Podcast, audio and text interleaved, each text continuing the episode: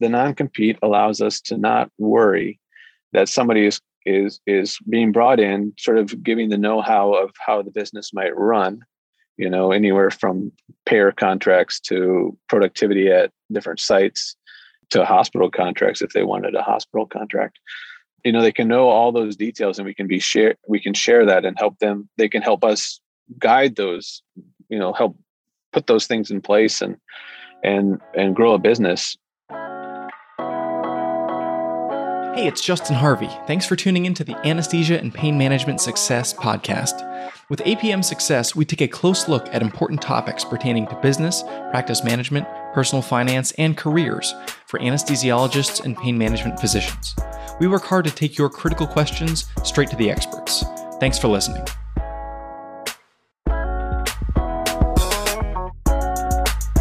Hello, and welcome to episode 119, part B of APM Success. This is an episode that is following up to some prior content from episode 115. So you may remember the con- conversation around the uh, non-compete, antitrust things happening in in Washington with Bellingham Anesthesia Associates. After publishing that episode, I was fortunate to have a conversation with the president of that group, Dr. Scott Vanderleest.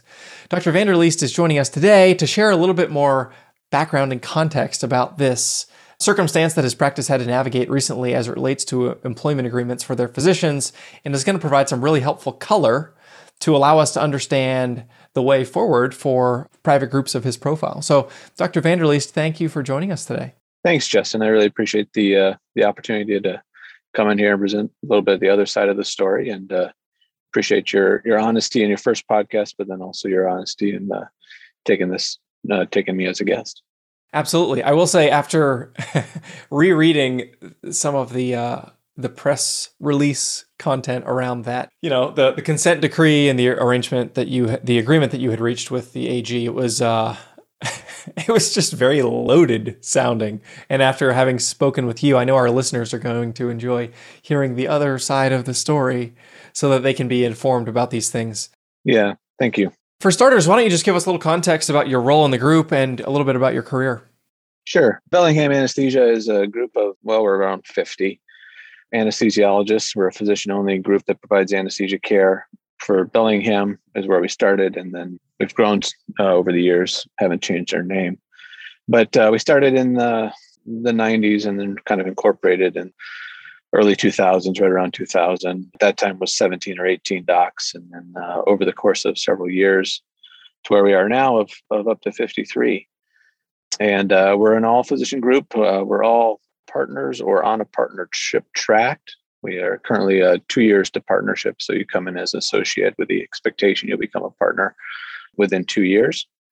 And then we do have a couple 1099 employees. They're mostly former partners that have retired or semi retired and want to do a, a, little bit here or there or willing to help us out a little bit here or there.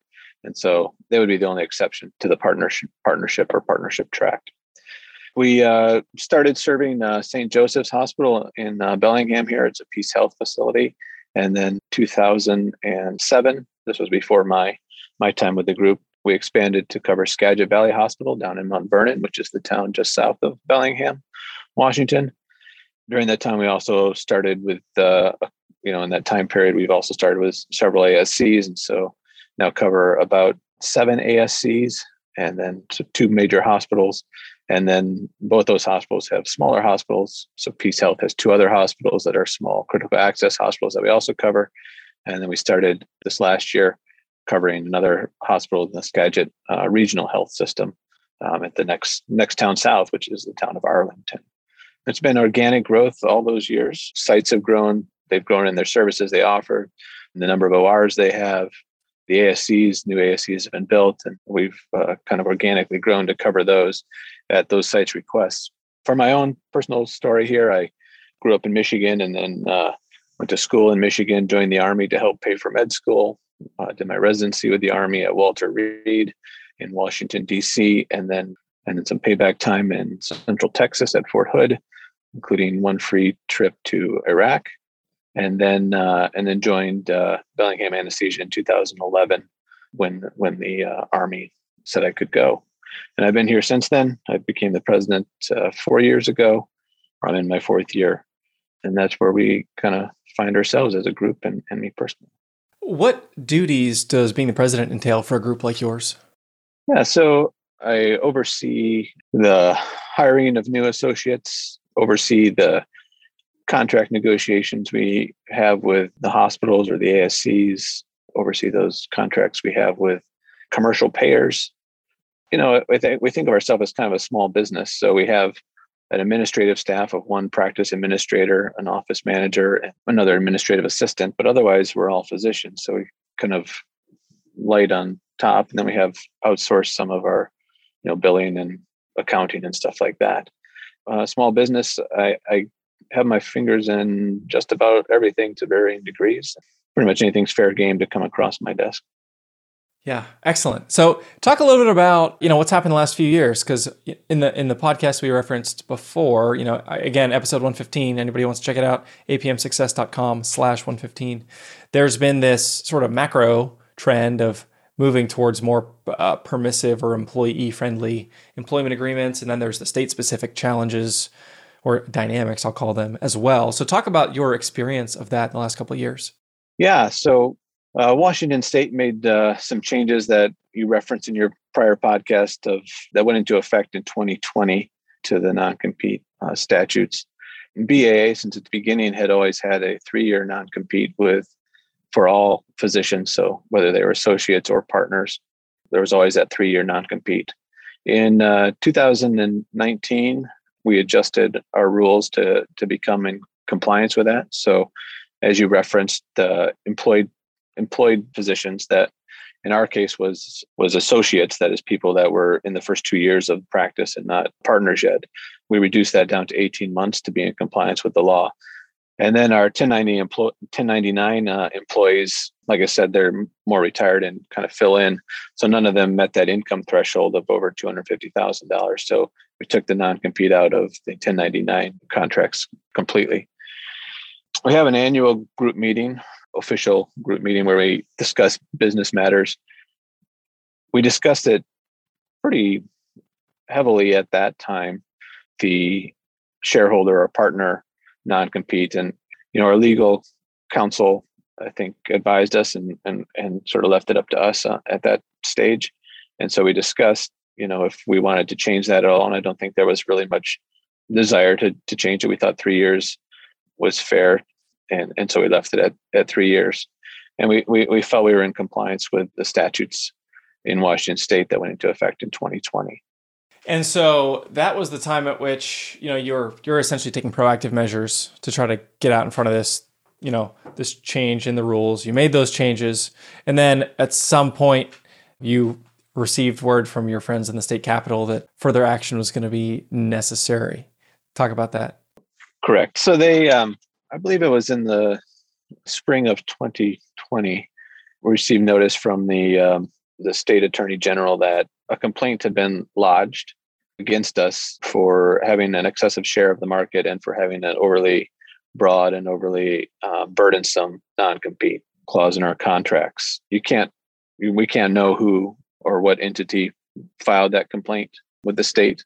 It doesn't really matter but anyways, they sent us a long, I believe it was 37 pages of, of questions, you know, provide these documents. What do you think about this? That it was, it was fairly labor intensive and we complied and, and, and did our best to work with them. And then we didn't hear from them for a, a fairly lengthy period of time. I was sort of waiting for them to come back with follow up questions or, you know, I knew there was an investigation ongoing, so I assumed they were talking to you know business partners be they hospital administrators uh, insurance company ceos asc administrators former partners you know i figured all those were fair game and but you know i didn't really have much visibility on that and then i just figured our time would come well our time didn't really come and they served us with paper saying you know we would we'll press charges unless you agree to these terms at that point then we did have a meeting with them a zoom meeting where we we sort of argued our case. You know, I think it's a legitimate case. It's not. Uh, we can talk about this later on, but it, it, wasn't just we don't like what you're saying. We want to keep doing things are, but I mean, we had legitimate reasons for why we had done things. So then they ultimately came back and said, we would like you to reduce your non-competes to to nine months for uh, associates and 12 months for partners. And then you may not have any uh, exclusive agreements with ambulatory surgery centers, or as they call them, non acute care facilities.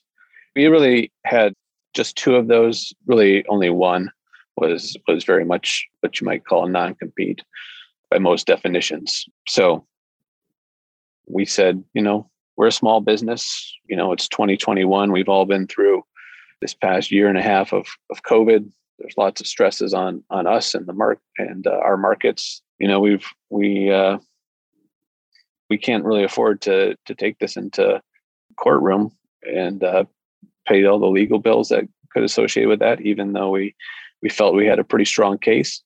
If you if we uh, if we didn't prevail in, in in court, which is of course always that gamble, you know, then the fees would be even higher we we uh, entered this consent decree. It's kind of like a plea agreement, you know, where we don't admit any wrong. They don't have claim that we did anything wrong. They can allege whatever they want, but they, they don't claim that we did any wrong, anything wrong.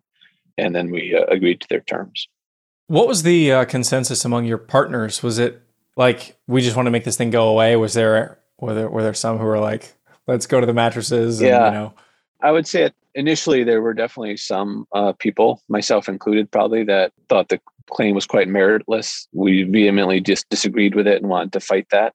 But I think after time went on, and you know, we we paid significant legal bills to get to the consent decree, and then you know they said, you know, here's a hundred and ten thousand dollar fine, or pay our legal fees of one hundred and ten thousand dollars is is what the consent decree said.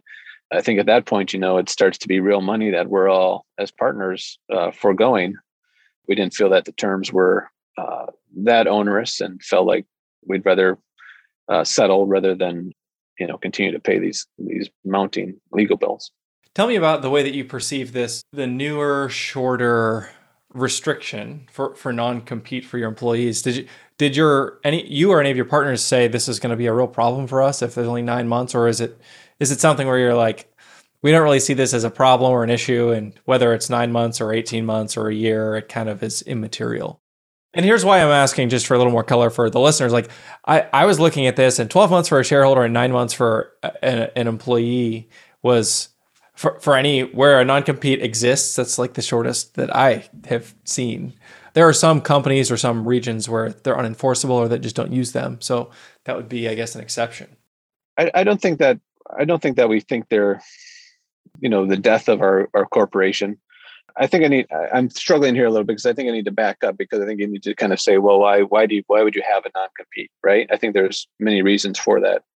Not all of them I think are favorable, but I think some of them are favorable. So let me let me back up and talk about that a second. You know, this is what we one of the things we argued to the um, Attorney General's office is that there are pro-competitive effects of of having a non-compete, and that sounds a little bit counterintuitive, but it's actually there's you know it, it's not and it's not we didn't argue it cynically trying to you know kind of trying to you know blow smoke into their face or something. This was a, a legitimate argument and and there's legal thought that supports this that the non-compete helps us to function as a cohesive group.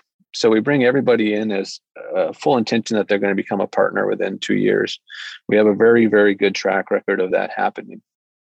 I can't say it's 100% because there have been occasions where you know the just hasn't been a good personality fit or people have had some issues or whatnot but those are very very rare and so we have, bring people in with that full intent they're going to be partners. From day one they start to get the same access to to cases to work to call for better and for worse. You know they're, they're treated like partners even though we don't call them a partner right away. They have that two years until they become a partner. But the reason that I think that that works for us is because we're all a cohesive unit that functions uh, with the same goal in mind, and we share, you know, how our business practices. We share how much everybody in the group gets paid. We share what we collect from each site. Everybody knows, of course, knows our schedule for the week where anybody's going. So we're very, very egalitarian, right? And I and I think that the non the non compete allows us to not worry that somebody is is is being brought in sort of giving the know-how of how the business might run you know anywhere from payer contracts to productivity at different sites to hospital contracts if they wanted a hospital contract. You know they can know all those details and we can be share we can share that and help them. They can help us guide those you know help put those things in place and and and grow a business versus if you don't have a non-compete you know there's highly high variability in, in the production or the income that can be earned from different sites right? The payer mix the efficiencies the volumes all that stuff and it's highly variable. And the workload can be variable right? So hospitals come of course with call hours holiday obligations and weekend obligations that surgery centers do not. The payer mix typically is better at surgery centers. And so i think the the worry is that you might bring in someone with nefarious intentions that comes in learns your business learns what is most lucrative and then tries to make a better deal with one of those sites and now you've you've lost a site that was one good business, but also allowed you, us to hire more folks to then dilute the, which dilutes the amount of call we all have to take. So it makes for a better work environment for the group, which then benefits the the community because that's ultimately what the attorney general is concerned about. Because you're now allowed, you're you're able to hire high quality folks that want to come in and be a part of that community. They're not locums that are just transiently passing through and aren't invested. But you have people that come in, they can you know be part of this small business that we are and learn the community and and uh, you know be high quality quite high quality anesthesiologists that that benefits the the community so that's why we had the non-compete is to to focus the group into a common mission right common mission of providing the best care that we can for our community our fellow citizens the people we live with in these communities. You know we don't have these distractions of oh i saw so and so talking to so and so they're I'm, I'm sure they're constri- you know contriving something over there right? So you have a cohesive mission. And so you know when you look at that then what do we think about the the law or the the the shortening of those non-competes you know i think people anesthesiologists physicians in general i think most most of them could could probably stand to do locums or perhaps not work even for a whole year and then come and do that sort of behavior even if they you know if they follow the the law of, or the you know the short and non-compete. But you know it, it's all about hiring good folks and making it an attractive place to work within BAA rather than kind of having those barriers up if you will which I think is a point you made in your first podcast, which I think we do. I think we've always tried to do that, right? That's why we're partners. That's why everybody's on that track. There's not different classes of folks. And it's one less guardrail against that. Um, hopefully, I, I, you know, I don't perceive that it's going to dramatically change it. I don't think it's devastating to the group. So it is what it is. Yeah, that makes sense. One other thing I want to mention, you know, when I said there's groups out there that have no non compete, every case I can think of, there's still sort of the caveat that you can't do what you're doing at the same site where you're doing it. You might be able to walk across the street to another hospital or another site of service, but you can't, you know, start doing anesthesia in the hospital where you're already doing it under your own incorporated. So even a very employee friendly contract with no quote unquote no non compete wouldn't allow you to do something like that. So that all makes perfect sense, I think. Talk a little bit about so there's the other component, which was the the contracts with the surgery centers and the the mon, allegations of monopoly that you were like illegally the only game in town and exerting effort to make it so that nobody else could ever break in. Talk a little bit about that dynamic and how you processed that portion of the consent agreement. Right. I mean, well, one, I don't think we ever perceived it that way, and we didn't. I don't think we ever uh, intended to act that way that we had a monopoly on the market. We do have some geographic isolation up here, which is not unique to us in this country, but maybe is unique on the west side of this of Washington State. Right, we're not the Seattle market where one hospital here is covered by this group, and you know, two miles down the road there's another hospital covered by another anesthesia group. I mean, you do have to travel some distance, so uh, so I think by kind of geographic fluke, if you will, there was not a lot of competition here. But as I already said, you know, there was the the growth was organic. You know, we looked sites approached us. You know, the hospitals. You know, hey, we'd like to increase, you know, the number of ORs or the number of out of OR cases we're doing. Can we? Can you help us with that? And and of course we do. you know, a couple new ASCs have opened and they approached us about, hey, we would love you guys to provide the anesthesia coverage. So, uh, you know, I don't think we ever uh, perceived and I don't think we ever uh, attempted to act in a manner that tried to monopolize the market. And I'd say that for anesthesia, the market is is is certainly national. You know, there's there's national staffing firms that I mean, I just I just last week I, I heard from two uh, ASC administrators that they had been contacted by a national firm uh, saying, "Hey, you know, we just checking in, making sure you're happy with your anesthesia coverage." You know, they don't have a they don't have a foothold here, but they're certainly looking for it, and they're certainly uh, would be capable of of providing a, a proposal to, to to provide that coverage. So you know, I, I, I think we've always we've always felt that there is competition, even if there hasn't been an, actually that much of a footprint of a larger group here in, in, in the same town. You know, and I should also point out that we work uh, alongside, particularly nurse anesthetists. We've always worked alongside a certain number of nurse anesthetists at, at a couple of the ASCs. That's been longstanding. Now we work alongside some of our former partners at uh, one of the multi-specialty ASCs. You know, there there there are there are, in fact, competitors in the market up here. Another one of the catch 22s here is obviously, you know, if I'm you, I'm a business owner.